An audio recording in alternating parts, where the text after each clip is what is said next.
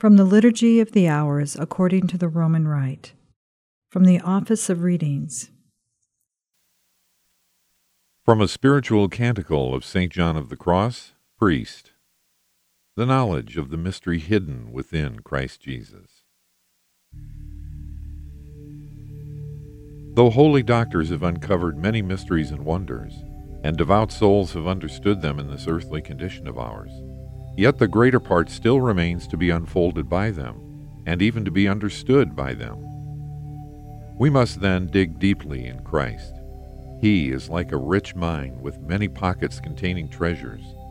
However deep we dig, we will never find their end or their limit. Indeed, in every pocket, new seams of fresh riches are discovered on all sides. For this reason, the Apostle Paul said of Christ, in him are hidden all the treasures of the wisdom and knowledge of God.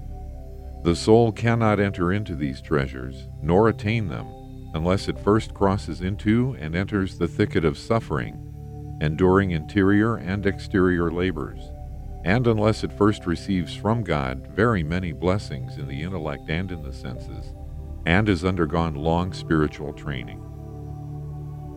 All these are lesser things, disposing the soul for the lofty sanctuary of the knowledge of the mysteries of Christ. This is the highest wisdom attainable in this life.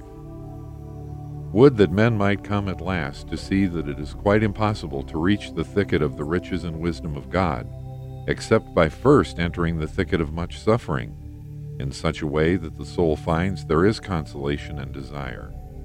The soul that longs for divine wisdom chooses first, and in truth, to enter the thicket of the cross.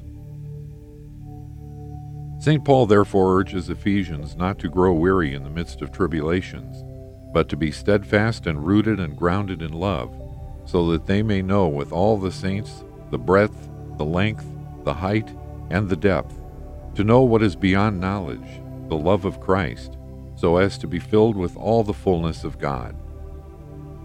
The gate that gives entry into these riches of his wisdom is the cross, because it is a narrow gate. While many seek the joys that can be gained through it, it is given to few to desire to pass through it. Father, you endow John of the Cross with a spirit of self denial and a love of the cross.